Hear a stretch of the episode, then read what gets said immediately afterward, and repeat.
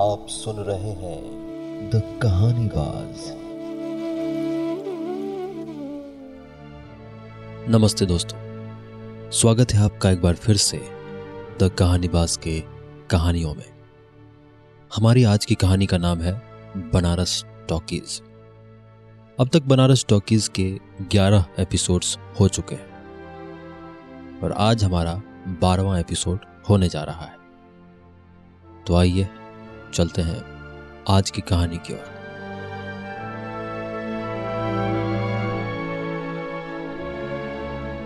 भगवान दास हॉस्टल। भविष्य के वकीलों, मुंसिफों, मजिस्ट्रेटों का हॉस्टल। अपने देह पर हर साल सैकड़ों किले ठुकवाता हॉस्टल, ताकि इसके बच्चों के कपड़ों पर सलवटे ना पड़े। अपनी छाती को खेल का मैदान बनाता हॉस्टल। ताकि इसके बच्चों पर पढ़ाई का दबाव ना बढ़े। रात भर हाई मास्ट लैंप की रोशनी में जागता हॉस्टल, ताकि इसके बच्चों की नींद में खलल ना पड़े। अपने बच्चों का ख्याल किसी पिता की तरह रखने वाला यह हॉस्टल भी उस बम ब्लास्ट की कहानी अपने बच्चों की चर्चाओं, कहानियों, अफवाहों के ज़रिए ही सुन रहा था, और उतना ही जान रहा था जितना इसके बच्चे बता रहे थे। लेकिन रुकिए। शायद मैं गलत हूँ। यह हॉस्टल इन चर्चाओं से इधर कुछ ज़्यादा ही जान रहा था। इसके एक कमरे में ब्लास्ट के पहले वाले दिन से ही गतिविधि कुछ अजीब सी थी। एक शख्स कुछ ज़्यादा ही शांत और संयत हो गया था। उसने दो दिनों से मेस में खाना भी नहीं खाया था। खाना वह अपने कमरे में ही मंगवा लेता और खाली प्लेट बाहर रख देता। वह लगातार सिम बदल रहा था। एक फ़ोन करता, फिर फ़ोन बंद कर देता। उस रात भी वह यही कर रहा था, जब नमेंदु जी की हैरत भरी आवाज़ आई। सूरज, दादा, बाहर निकलिए। देखिए बाहर क्या हो रहा है। क्या हो रहा है नवेंदु जी? अरे, ये पुलिस वाले भगवान दास में क्या कर रहे हैं? दादा ने तेज़ी से बाहर निकलते ही देखा। चलिए आप लोग भीतर जाइए अपने अपने कमरे में। यह पुलिस ऑपरेशन है। एक पीएससी के जवान ने हमसे कहा, पुलिस ऑपरेशन? भगवान दास में? क्या हो रहा है बे? मैंने कहा, अरे यार, ये ऊपर से किसको घसीटते हुए ला रहे हैं? दादा ने कहा, अरे, ये ये ये तो ये तो रोशन है। इसको क्यों? क्या क्या है? नविंदु जी के साथ साथ हम सभी सकते में थे। दोनों हाथों को पीछे मोड़े हुए गर्दन से पकड़कर दो पुलिस वालों ने रोशन को पीएससी वैन की पिछली सीट पर डाला और दो मिनट के भीतर ही अपना काम खत्म कर लौट गए और सदमे में छोड़ गए पूरे भगवान दास हॉस्टल को। क्या, क्यों, किस लिए? जैसे सवालों के साथ हम सभी स्टूडेंट्स मुरली सर के पास गए। मुरली सर हमारे डीन के साथ बाहर ही खड़े थे। लेकिन उन्होंने कुछ भी कहने से इनकार करते हुए यह कहकर टाल दिया कि यह पुलिस ऑपरेशन था। इसीलिए उन्हें भी कुछ पता नहीं। धीरे धीरे वार्डन रूम के पास भी भीड़ छटने लगी और हम भी कुछ पता न लगता देख अपने कमरे में वापस आ गए। क्या किया है रोशन? नविंदु जी ने पूछा। आप बेहतर बता सकते हैं, मैंने नविंदु जी से पूछा। हम कैसे बता सकते हैं? आजकल चार छः महीने से तो बात भी नहीं करता था। बस आते जाते नमस्कार कर दिया, यही बहुत था। नवेंदु जी ने धीमी आवाज़ में कहा रात के नौ बजे पुलिस का ऑपरेशन था। कुछ गड़बड़ है। भारी गड़बड़, दादा ने कहा। रात काफ़ी हो गई है। चलो सोते हैं। कल तक कुछ पता चले। नवेंदु जी ने कहा और रूम से निकल गए।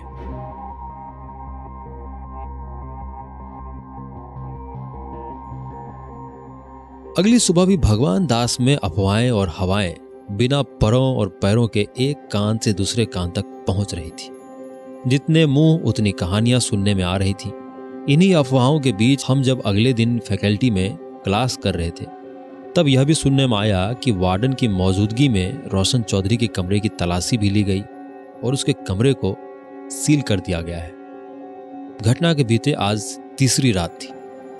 प्रोजेक्ट और प्रेजेंटेशन के दबाव ने और कुछ भी सोचने पर पर्दा डाल दिया था।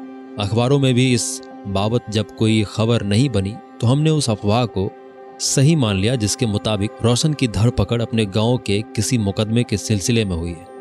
उस रात भी शिखा से बातें करते और प्रोजेक्ट बनाते जाने नींद कब आ गई, पता ही नहीं चला। दरवाजे पर किसी ज़ोर की दस्तक से नींद खुली। कौन है बे? मैंने पूछा। प्रॉक्टर, उतनी ही तेज़ी से दूसरी तरफ़ से आवाज़ आई। प्रॉक्टर का नाम सुनते ही किसी भी हॉस्टलर की नसों में झुरझुरी दौड़ जाना स्वाभाविक बात थी। प्रॉक्टर यानी बीएचयू की अपनी security wing, ex army officer से भरी इस विंग के सामने खड़े होने पर ही अच्छे अच्छों के पसीने छूट जाते हैं। इनका काम ही इतनी बड़ी यूनिवर्सिटी में शांति बनाए रखना है। इतनी देर रात को प्रॉक्टर का आना इस बात का संकेत था कि सब कुछ ठीक नहीं है। कुछ था जो मुझे अजीब लग रहा था। दादा प्रॉक्टर वाले आए हैं। रूम में हीटर तो नहीं है? मैंने धीरे से फुसफुसाते हुए कहा। नहीं, मगर रात को तीन बजे? क्या बात होगी? दरवाज़ा खोलो। दादा ने मुझसे कहा। जी, कहिए। मैंने दरवाज़ा खोलते पूछा। अनुराग और सूरज, आप ही दोनों हैं? प्रॉक्टर गार्ड ने पूछा। जी हाँ मगर बात क्या है? मैंने पूछा। आप लोगों को प्रॉक्टर ऑफ़िस चलना पड़ेगा। उसने कहा। अभी? इस वक्त? मैंने कहा।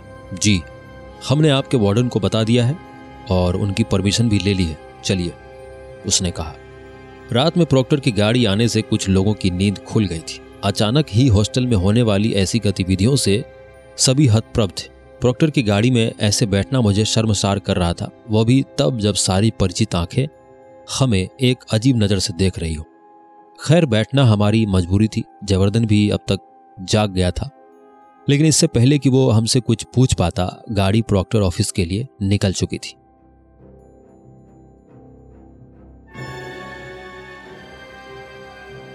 आपका नाम सूरज है?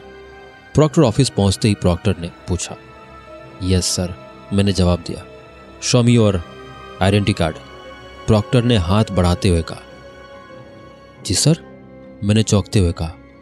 डोंट यू अंडरस्टैंड इंग्लिश मैंने कहा, अपना आइडेंटी कार्ड दिखाइए।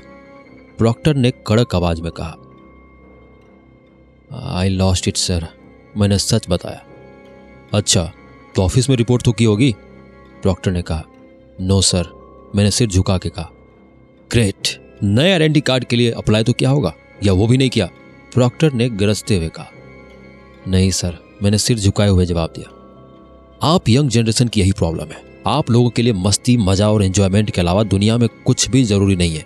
आपको पता है आपकी इस लापरवाही, जिसे आप बहुत ही छोटी सी बात कहेंगे, की वजह से आप कितनी बड़ी मुसीबत में फंस सकते थे। आपकी लाइफ, करियर तो बर्बाद हो ही जाता, आपके परिवार वाले भी ज़िंदगी भर कोर्ट, कचहरी का चक्कर लगाते लगाते मर जाते। लॉ स्टूडेंट है ना आप? यहाँ से बाहर जाकर दूसरों को क्या सीख देंगे आप? मैं समझ सकता हूँ, इसे एक लापरवाही से मोस्ट वांटेड बनने जा रहे थे आप।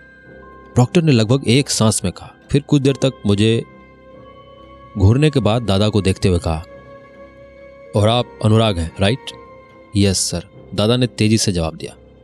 आपके पास एक मोबाइल हुआ करता था। प्रॉक्टर ने टेढ़े अल्फाज में पूछा। यस सर वो गुम हो गया था और मैंने उसकी रिपोर्ट उसी दिन करा दी थी। रिपोर्ट की कॉपी अभी भी मेरे पास है। दादा ने वो भी बता दिया जो नहीं पूछा गया था। मालूम होता है, आपने ज़िंदगी में यही एक काम समझदारी का किया है। इसीलिए आपको सब कुछ अच्छी तरह याद है। खैर मनाइए अपनी इस समझदारी की। यह लीजिए अपना मोबाइल। उन्होंने दादा का मोबाइल लौटाते हुए कहा। मोबाइल देखकर हमारी आँखें खुशी और आश्चर्य से चौड़ी हो गई। आप भी अपना आइडेंटी कार्ड संभालें, प्रॉक्टर ने मुझसे गुस्से से कहा। Sir can I ask something दादा ने बड़ी हिम्मत जुटाकर पूछा। जानता हूँ क्या पूछना चाहते हो, फिर भी पूछो, प्रॉक्टर ने कहा। सर, हुआ क्या है? दादा ने पूछा। बहुत बुरा हुआ है और आप लोगों के साथ बहुत बुरा हो सकता था। लेकिन बस किस्मत से ही आप दोनों बच गए।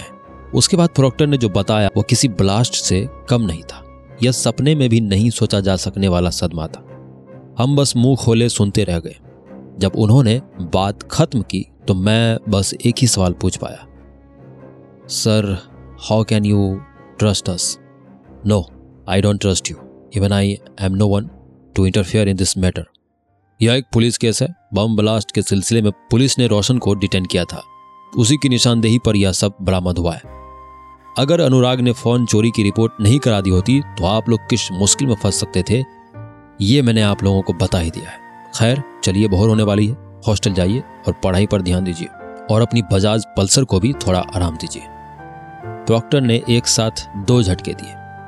Thanks, sir. हमने कहा और प्रॉक्टर ऑफ़िस से बाहर निकल आए बाहर आते ही मैंने देखा कि मेरे मोबाइल पर शिखा के दस मिस कॉल्स हैं। फ़ोन साइलेंट होने का कारण सुन नहीं पाया था। बात रात भर में जंगल की आग की तरफ़ फैल गई थी। मैंने फ़ोन लगाया हेलो? हेलो कहाँ हो तुम? शिखा की आवाज़ की परेशानी साफ़ थी। मैं ठीक हूँ। मैंने अनमना सा जवाब दिया। क्या हुआ है? तुम्हें प्रॉक्टर वाले क्यों ले गए? तुम ठीक तो हो ना? मुझे बहुत डर लग रहा है। शिखा रो रही थी। कुछ नहीं तुम परेशान मत हो मैं ठीक हूँ। कल मिलके सारी बात बताता हूँ मैंने कहा। और रोशन ने क्या किया है? यार सारी दुनिया का ठेका लिया हुआ है क्या मैंने? मैंने चिल्लाते हुए कहा जिस पर दादा ने मुझे इशारों में शांत रहने के लिए कहा। मुझे इस वक्त शिखा के सवालों से चिढ़ हो रही थी। अच्छा अच्छा ठीक है cool down. I am sorry बाद में बात करती हूँ। ठीक है कल मिलता हूँ। मैंने वो चाट सा कहा। सुनो एक बात कहनी है। अब क्या है यार? मैंने अनमने से पूछा। आई लव यू किसी और दिन किसी और पल किसी और समय में कहे गए शिखा के यह शब्द मेरे ज़िंदगी के सबसे खूबसूरत पल होते जिसका मैं शिद्दत और मुद्दत से इंतज़ार कर रहा था। मगर न जाने क्यों इस पल में उचट सा गया था। आई लव यू टू कल मिलता हूँ बाय टेक केयर कहते हुए मैंने फ़ोन काट दिया। अस्सी घाट चलेगा? दादा ने पूछा। चल। मैंने कहा और दोनों पैदल ही अस्सी घाट की ओर चल दिए। मैं आशा करता हूँ कि आपको एक कहानी अच्छी लग रही होगी। अभी इस कहानी के और भी एपिसोड्स बाकी है। इसी तरह बने रहिए हमारे साथ और सुनते रहिए द कहानी बाज़